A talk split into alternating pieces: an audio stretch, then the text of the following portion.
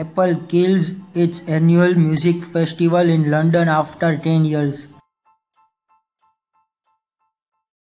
Google continues to hire in China even as search remains blocked. Microsoft may stand out after a record week for the tech sector. Startup Battlefield Australia applications extended to September 11.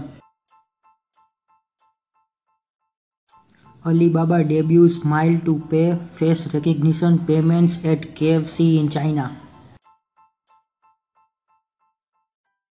Russian president says that nation that leads in AI will be the ruler of the world.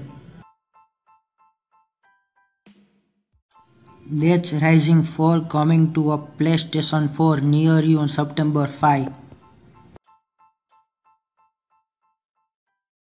Rumors are that Minecraft is coming to Nintendo Switch. Rockstar Games is planning to make Bully 2. Netflix rolls out HDR video streaming supports for Galaxy Note 8.